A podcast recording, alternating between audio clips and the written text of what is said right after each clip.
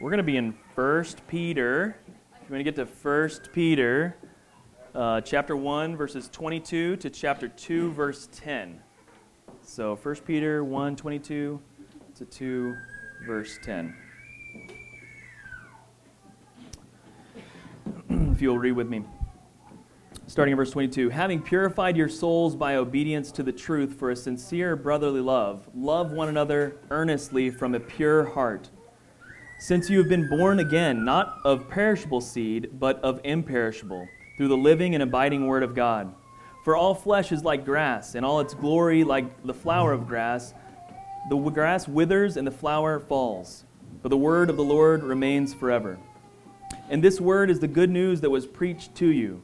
So put away all malice and all deceit and hypocrisy and envy and all slander. Like newborn infants, long for the pure spiritual milk that by it you may grow up into salvation, if indeed you have tasted that the Lord is good. As you come to him, a living stone rejected by men, but in the sight of God chosen and precious, you yourselves, like living stones, are being built up as a spiritual house, to be a holy priesthood, to offer spiritual sacrifices acceptable to God through Jesus Christ. For it stands in Scripture Behold, I am laying in Zion a stone a cornerstone, chosen and precious, and whoever believes in him will not be put to shame. So the honor is for you who believe, but, not for, but for those who do not believe, the stone that the builders rejected has become the cornerstone, and a stone of stumbling and a rock of offense. They stumble because they disobey the, wor- disobey the word, as they were destined to do. But you are a chosen race, a royal priesthood, a holy nation, a people for his own possession that you may proclaim the excellencies of him who called you out of darkness into his marvelous light. Once you were not a people, but now you are God's people. Once you had not received mercy, but now you have received mercy. Let's pray. Lord, we thank you for your word. We thank you for the opportunity to study it. We are challenged by it. God, as we examine it closely and as we meditate on it, you tear our hearts apart. You change us and mold us by the power of your Spirit. And so, God, we yield to that Spirit this morning. We yield to Holy Spirit and ask you to do a work inside of our hearts. Continue to take these hearts of stone and turn them into hearts of flesh that beat with your desire and not the, the beat of our flesh. But we want to be in step with you and you alone. And we pray this all in Jesus' name. Amen. Um, has anybody skipped any rocks across a lake? Anybody? Lake rock skippers out there? Skipping rocks across. You've done it, Zach? Zach's done it? Zach skipped rocks? Okay. Uh, your uncle, Uncle Clay, is very good at skipping rocks. Yeah, that's that's true. Anybody beat 19 skips? Us? Yeah? More than 19. Mr. Mark, how many? How many have you over 20, I'd say. Yeah. Yeah, yeah. Dun, dun. So fun, right? So satisfying. Um, so I was thinking about this, and you guys, are, um, you're gonna have to just go with me here. Um, this may be a very nonsensical picture to you, but uh, I, I, need you to get this picture in your mind: skipping rocks across a lake. Okay. Um, and again, I'm telling you right up front, this is this is nonsense. But with God, it's not actually. So, um, but I wanted you to get this picture in your mind, okay? So maybe if it helps you close your eyes as I describe what I want you to keep in your mind as we're talking through the church this morning.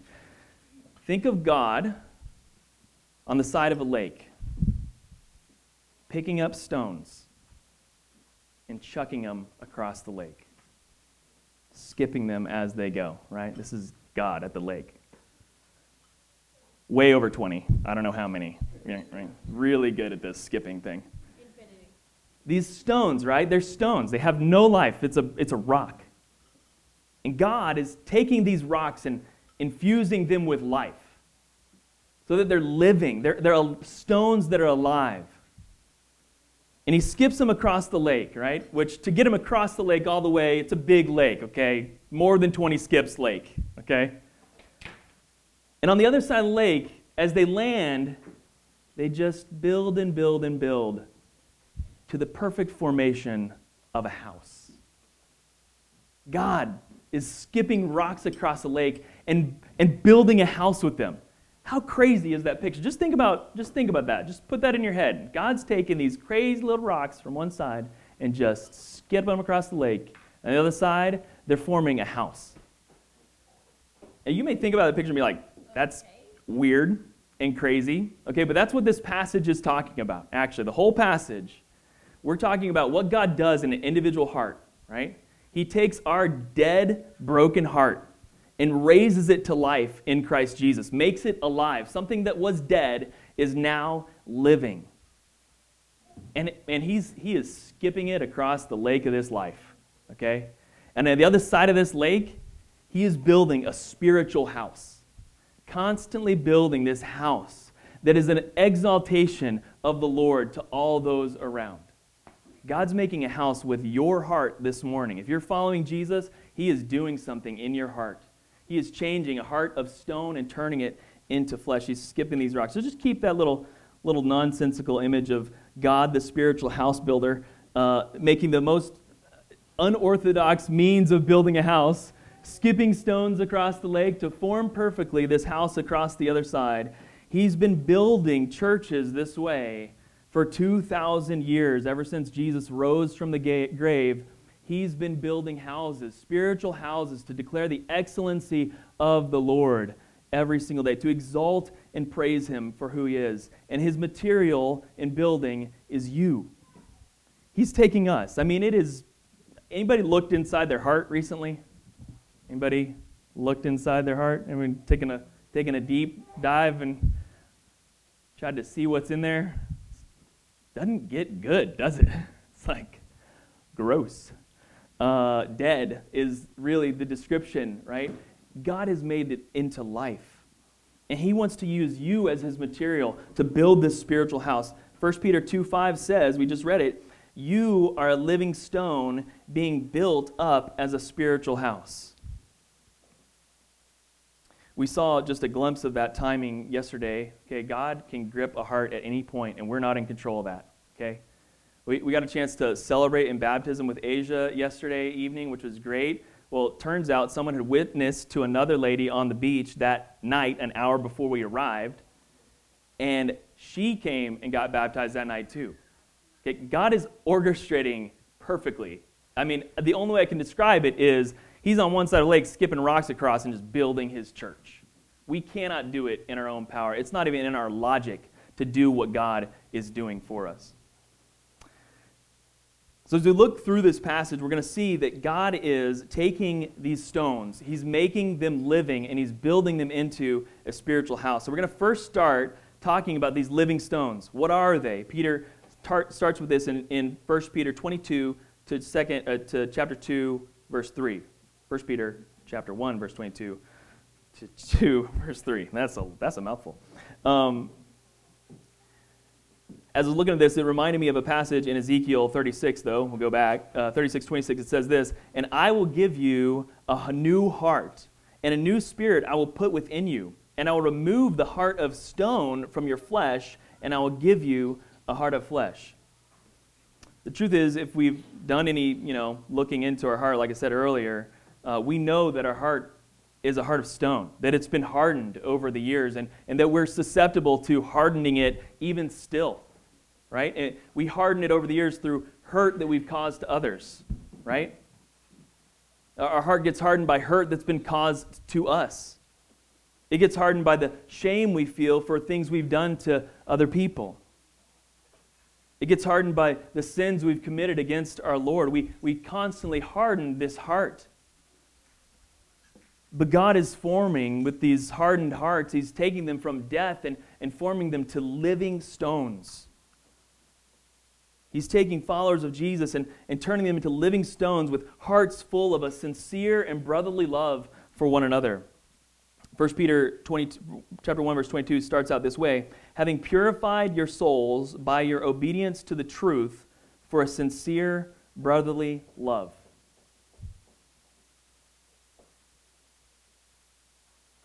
Peter is turning from talking about the holiness of God, which we looked at last week, to what, what our place to play in that is.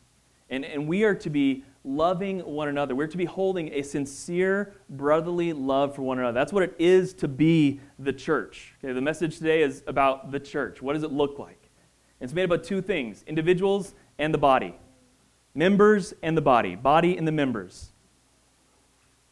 The members are these living stones who've been purified by obedience to the truth. So we have to ask ourselves what is the truth we've been obedient to? Right? If, if our hearts, our stone hearts, have been purified and, and changed by some obedience to truth, what is that truth we've been obedient to? Peter says it in chapter 1, verses 8 and 9. Though you have not seen him, you love him. And though you do not now, do not now see him, you believe in him and rejoice with joy that is inexpressible and filled with glory, obtaining the outcome of your faith, the salvation of your souls. The truth that we have been obedient to is to respond to the message of the gospel, is respond to the good news of Jesus, that he has died for us. Obedience to, tr- obedience to truth is our belief in Jesus. Peter is talking to this group in the eh, region of Turkey, as we talked about, and they never walked with Jesus. They didn't get to see him teaching like Peter got to see him teaching. They didn't see him do the miracles like Peter saw him do the miracles. And so Peter is glorying in the fact that this body of believers has believed in him even though they haven't seen him. Even though they do not see him now, they believe by faith that Christ has done a work in their hearts, changing them from hearts of stone into hearts of flesh. And what have they been placing their faith in? What is this truth that they have believed in? It's what we believe about Jesus. Let's just look at Jesus' words himself. What, what does he say about himself? What is it that we are to believe? When Jesus says, repent and believe, which we've looked at for a very long time, what is he asking us to believe? He's asking us to believe this John 14, 6. Jesus said to him, I am the way and the truth and the life. No one comes to the Father except through me. If you're going to believe Jesus' message, this is what we're going to believe. There's only one way to the Father in heaven.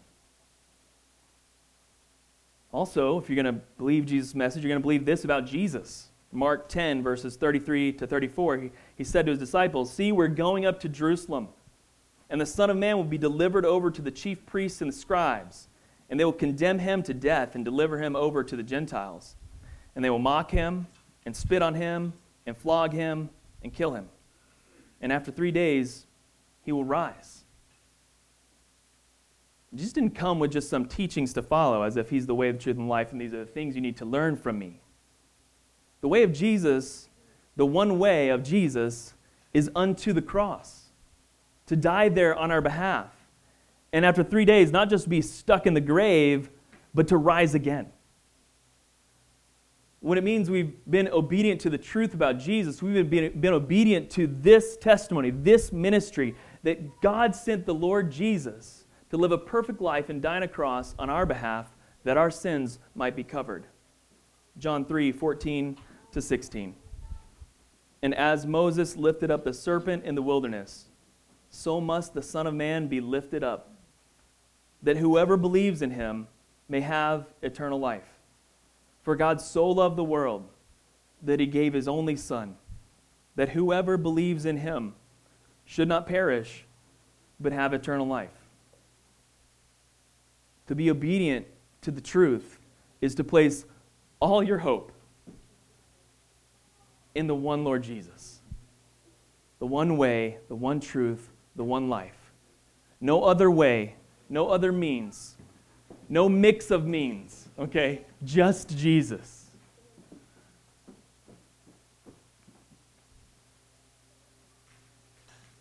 We've been obedient to this truth. We believe that Jesus came to earth, born of a virgin, lived a perfect life, willingly gave his life on a cross as a sacrifice for the sin we've committed against our Creator.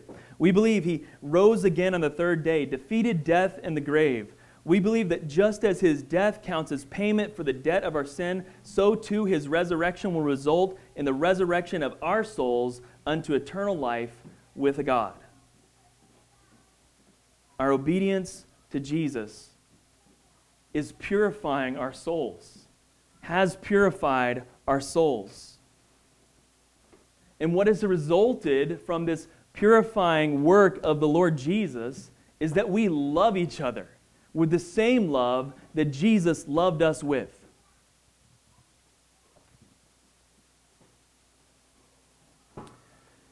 Peter marks out two commands for what it looks like to walk in this sincere brotherly love that's been demonstrated by the gospel truth Jesus lived out before us. Two commands he gives us. He says, he's calling this group of Christians who's been persecuted in the country of Turkey, right? Modern Turkey. To love one another. To love one another That's first command. Second command that he gives them in this passage is that we long for the gospel. If we're going to walk in sincere brotherly love for each other, we're going to do two things. We're going to love one another, and we're going to long for the gospel. It's going to be our heart's desire. Verse 22 Love one another earnestly from a pure heart.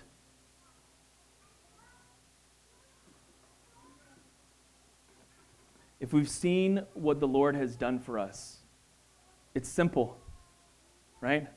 God so loved the world that he sent his only Son, that whoever will believe in him will not perish but have eternal life. So easy to say, it's so rote in our minds. But I'm telling you, I have no other play. Right? I love that song we sang. I got no other word for you. I've got no other truth to share. This is the one truth I have to share that Jesus died for your sin. And I'm telling you, that one truth, if you will allow it to sit in your heart and keep sitting in your heart, it will grow and grow and grow. And you will never reach the ends of its growth inside of you. It will continue to satisfy you like a wellspring of living water continues to provide.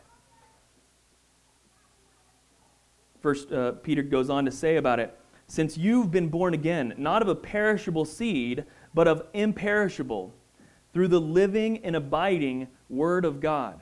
This Word of God, this Word of Jesus, the gospel of Christ, is living and abiding. It does not die, it continues on and on. If you let it sit in your heart, it continues to grow within your heart evermore.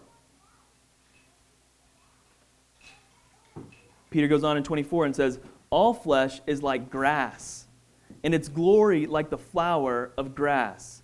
The grass withers, the flower falls, but the word of the Lord remains forever. It does not die, it continues on. This imperishable seed, implanted in you, continues to build forth in you a pure love for those around you, for the brothers and sisters around you.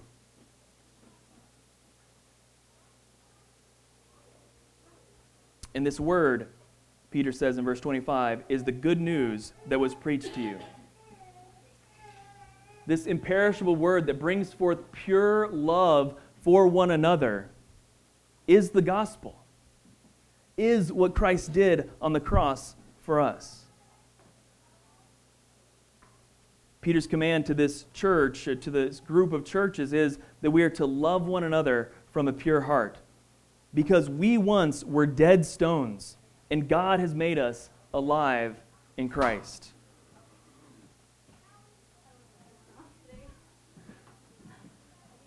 The truth is that Christians, we will spend eternity transformed by the depth of the love that Jesus demonstrated for you on the cross. And if you've truly been purified by this belief in Jesus, then nothing can separate you from loving the way that Christ loved you.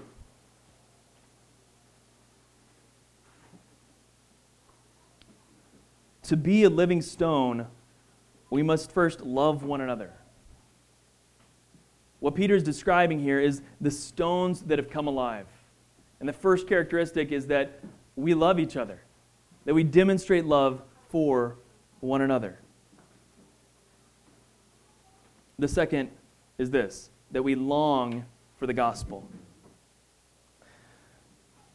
chapter 2, verses 1 to 3. We should actually read it backwards, just the way it kind of logically plays in my mind. I mean, maybe, maybe you can read it forwards, but I got to read it backwards. Um, verse 3, it says, If indeed you have tasted that the Lord is good, if you've tasted that the Lord is good, Peter's referring back to Psalm 34, where it says, Oh, taste and see that the Lord is good. Blessed is the man who takes refuge in him.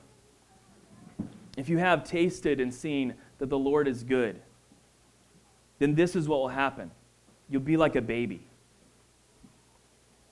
You'll be like a baby that longs for milk, right? Every three hours, just like, give me more milk. Me more milk. Nothing dad can do. Nothing he can do. Um, you'll be like a baby.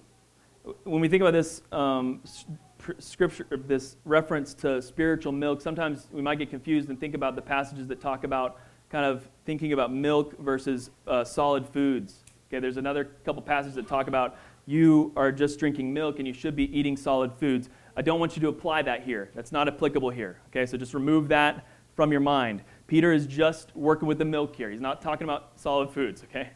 He's just saying your desire for the Lord should be like that of a baby crying out for spiritual, pure spiritual milk that by it you may grow up into salvation.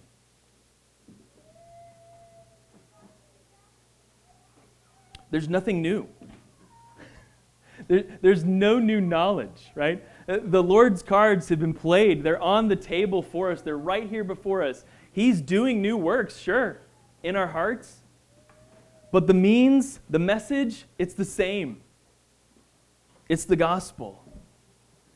And we, for the rest of our lives, to be living stones, are just going to feast and feast and feast on this truth that the Son of God came to pay a ransom for your life, to restore you to the Creator in heaven, that you would have a relationship with your Father in heaven. And just as a baby cries for a mother's milk, so too we should desire growth in Christ Jesus. And so, Peter, in verse 1, challenges us and challenges this group of believers with, you know, a difficult sin list. Always fun to preach through the sin list. 1 Peter 2 1 says this So put away all malice and all deceit and hypocrisy and envy and all slander. We got to step back a second and realize that, like, Peter is preaching to a group of Christians. He's not preaching to the world here, he's preaching to believers. And listen, there, we got to give them grace because start looking inside your heart a little bit. Um, we're just like them. But you know, give them some grace also that uh, they're being persecuted for their faith in Jesus. Like the, the world around them is looking at them as, as crazy people and as, as people that should be shamed for trusting in one Jesus for their salvation.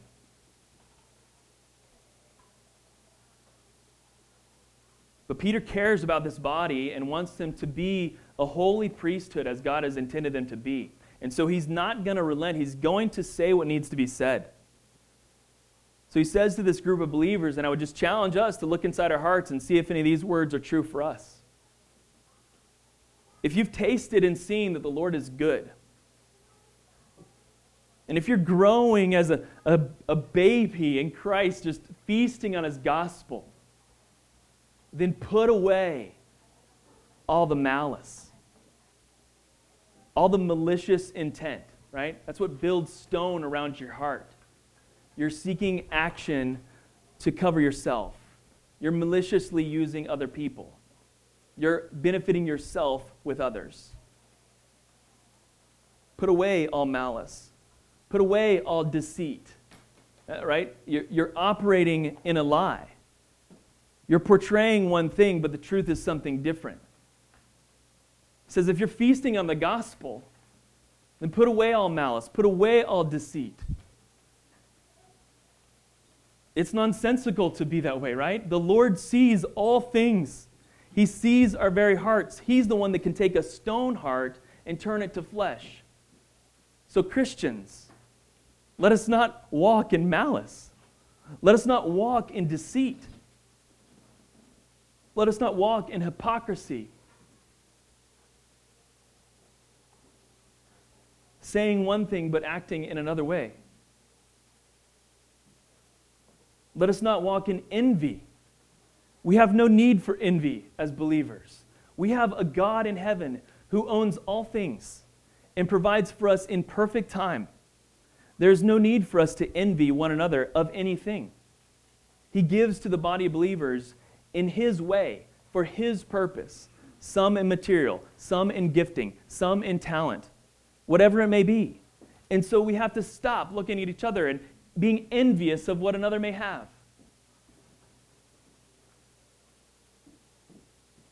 And put away all slander. That is, speaking about someone else what isn't true. Peter says, if, if you've tasted and seen that the Lord is good, then long for the gospel. And the gospel will rid out all malice, all deceit, hypocrisy, envy, and all slander. Remove it from you.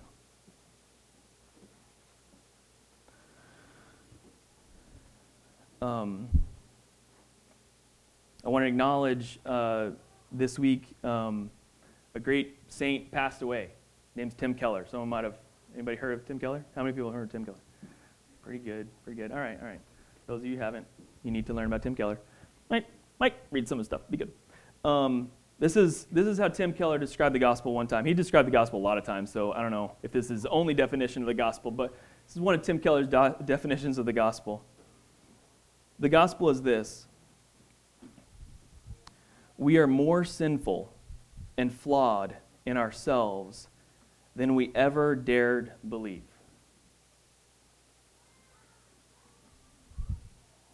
This is why Peter can say, Put away all malice, all deceit, all hypocrisy, envy, and all slander. If we're honest with our hearts, we are more flawed than we'd ever dare believe about ourselves. And yet, he goes on, at the very same time, we are more loved and accepted in Jesus Christ than we ever dared hope. We're more sinful and flawed in ourselves than we ever dare believe, and at the same time, more loved and accepted in Jesus Christ than we ever dared hope. You ever feel unworthy to hope that Jesus is good enough for you?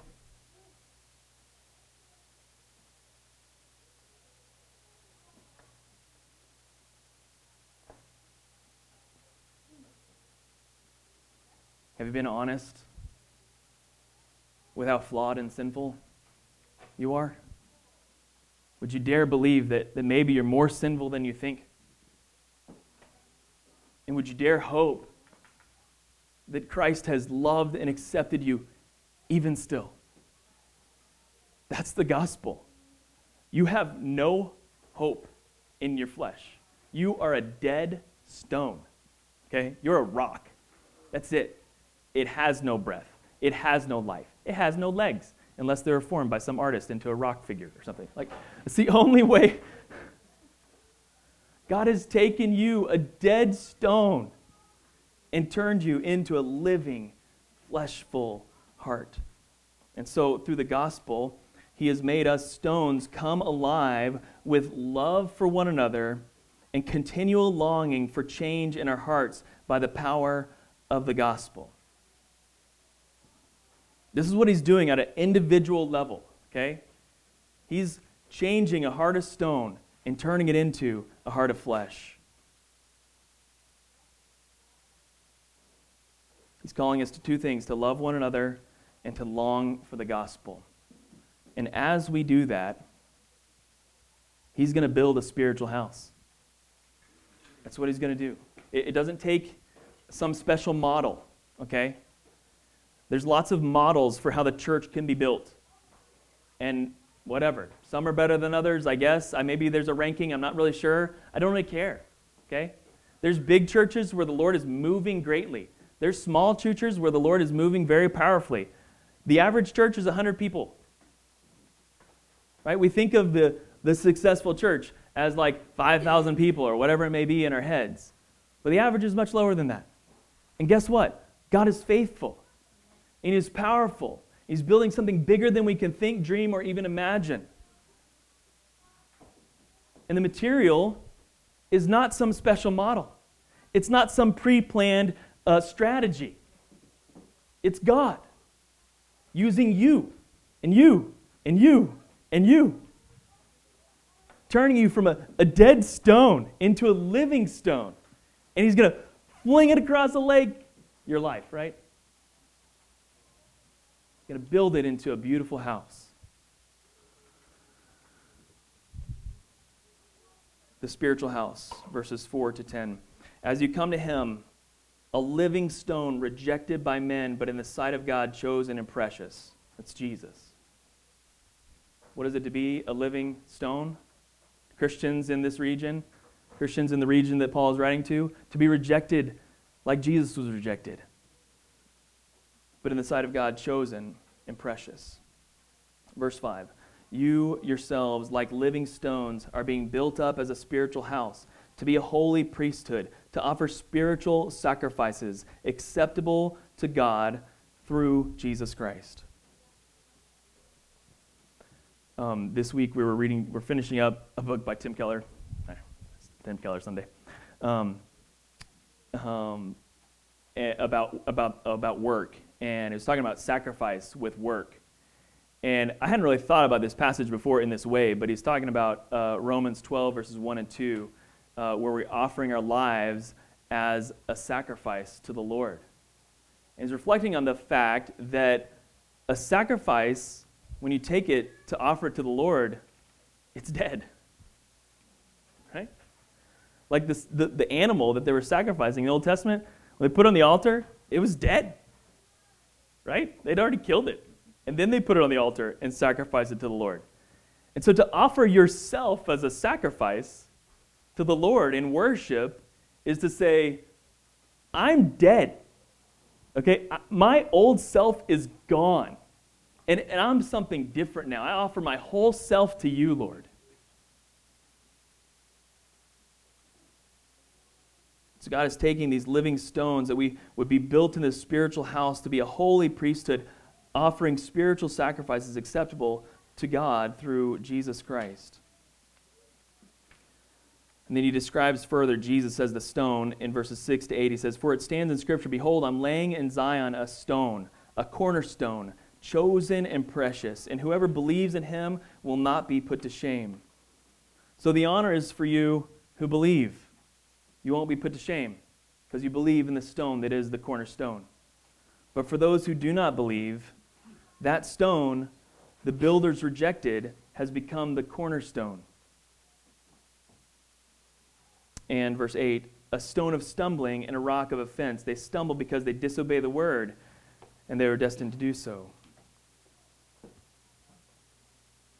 We have an opportunity as believers or as people to hear the gospel message and obey it or disobey it.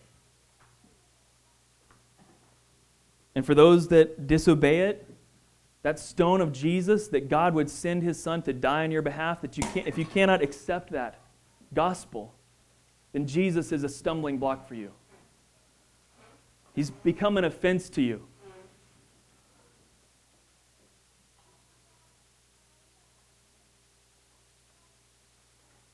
It's very simple, but we actually can be so prideful in our hearts that we will not accept that God would die for us.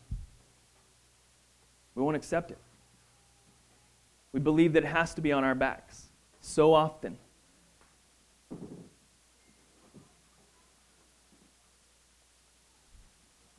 So I challenge you to dare to hope that you are loved and accepted in Jesus Christ. And do not stumble that someone greater than you, infinitely greater than you, has come down and lived a perfect life on your behalf and died on a cross you deserved, that you would be restored to your Father in heaven. Don't stumble on this stone, accept it and receive it. It's an imperishable word that will bring you life everlasting in this life and the life to come. He says to this church, going on in verses 9 to 10, You are a chosen race, a royal priesthood, a holy nation, a people for his own possession, that you may proclaim the excellencies of him who called you out of darkness and into his marvelous light. Once you were not a people, but now you are God's people. Once you had not received mercy, but now you have received mercy.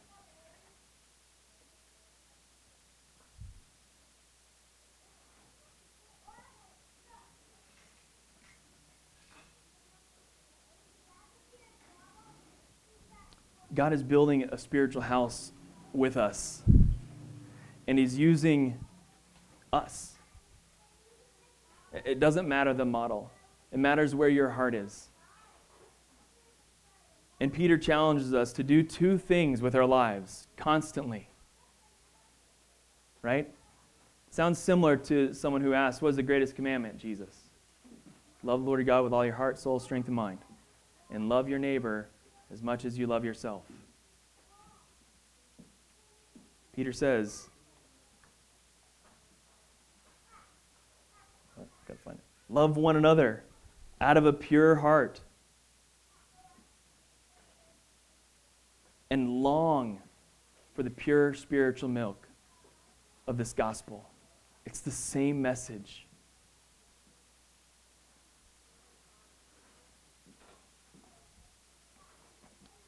So I challenge you with these few things as we go.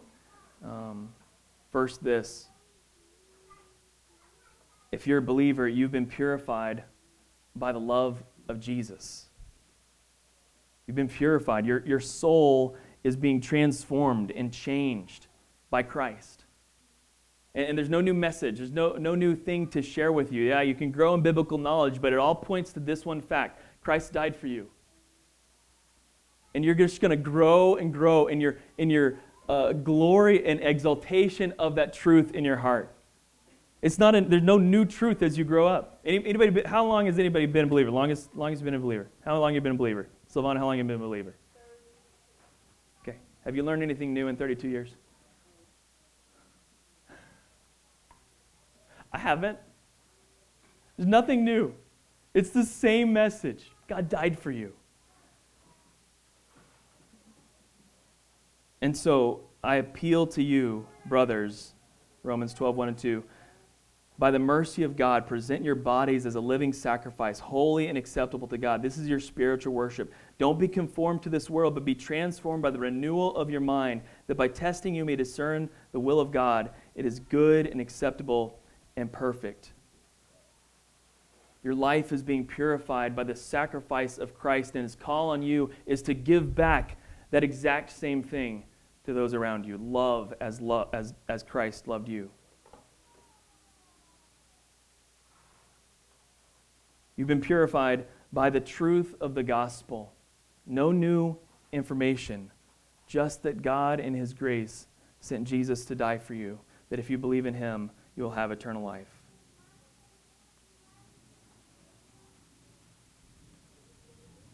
And finally, this that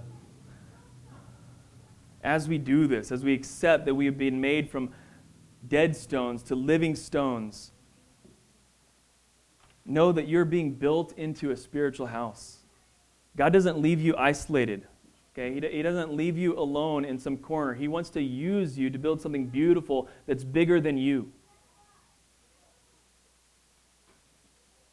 Jesus said it best in John 17, 20 to 23. I do not ask for these only, that is, the disciples, uh, the the, the 12 disciples, but also for those who will believe in me through their word, that they may all be one, just as you, Father, are in me, and I in you, that they also may be in us, so that the world may believe that you have sent me. The glory that you have given me, I have given to them, that they may be one, even as we are one, I and them, and you and me, that they may become perfectly one, so that the world may know that you sent me and loved them as you loved me. God's material for this house is you and me. And He wants to build us up. He doesn't leave us alone, separate in corners. He brings us together and uses the, the beauty of each and every one of our gifts to build a house. That as we put away all malice, as we put away all envy and all bitterness and pride and deceit and hypocrisy, as we put those things away and rather put on love for one another, brotherly, pure love for one another, and as we trust in the simple message of the gospel, He is building a house by every model and by every means. And the purpose of this house is that, that we would be one, one on this singular fact that we trust in Christ for our salvation in Christ alone. There would be one with the Father in heaven. Can you imagine having the same unity with one another as God has with Himself? That's what He's asking us to do, asking us to press into. Just as you, Father, are in me and I in you, that they may also be in us. In that same way, so that the world may believe that you have sent me. I in them and you in me, that they may be, become perfectly one, so that the world may know that you sent me and love them as you love me. God's evangelism plan for the world, his, his intention to show people who he is, is that broken, messed up, jankety old stones would come to life and be built together in unity under one name, the name of Jesus.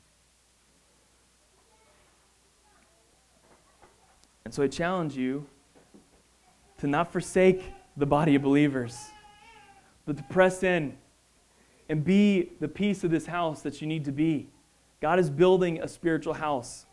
And the only way He does it is if you're here and part of it. And He's calling you to that. He doesn't want you to be alone, He doesn't want you to isolate. He wants you to come together and, and, and know that just as you are messed up, so is your neighbor. And the grace that they've received, they're going to pour out on you. And someday they're going to need you to pour out that grace on them.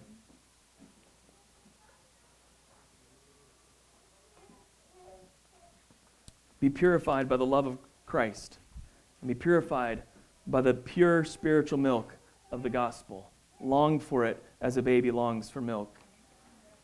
And then let's just sit back and watch God skip stones across a lake and build a house. Lord, we're so thankful for your word. We're so thankful for its challenge to us, God. We all look inward at ourselves, and so often we feel so much shame and so much guilt that we convince ourselves to not be around your body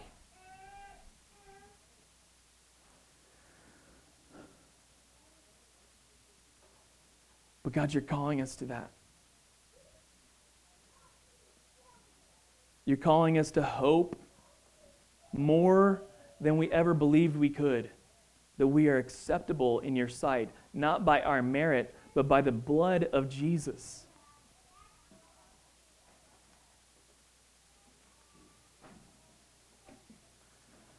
And so, God, instead of becoming confounded by or bitter with the fact that we're broken and, and more broken than we could even actually imagine, would we rather glory in the fact that in spite of how broken we are and how messed up we are, that you have accepted us in Christ Jesus and by his blood?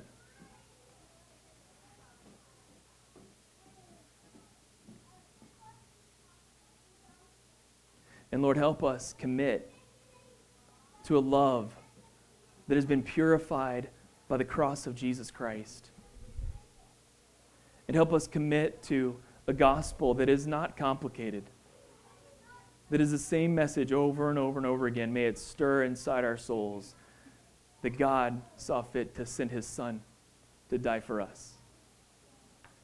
We exalt you, God. We exalt you. Lord, we trust you're the builder of this house and we don't understand how you're doing it. I, for one, don't have any idea how you're doing it. But I trust you are doing it.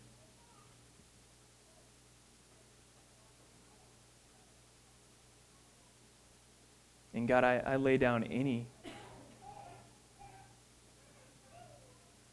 impression that I'm trying to do it.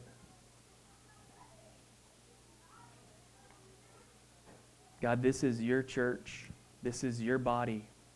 And we desire to be your people. We desire to be a holy priesthood, built up into a spiritual house.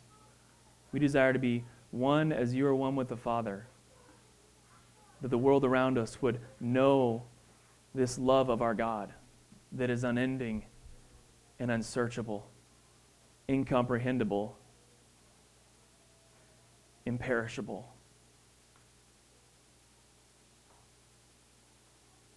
And they would walk in, walk in it with each other each and every day of our lives. We pray this all in Jesus' name.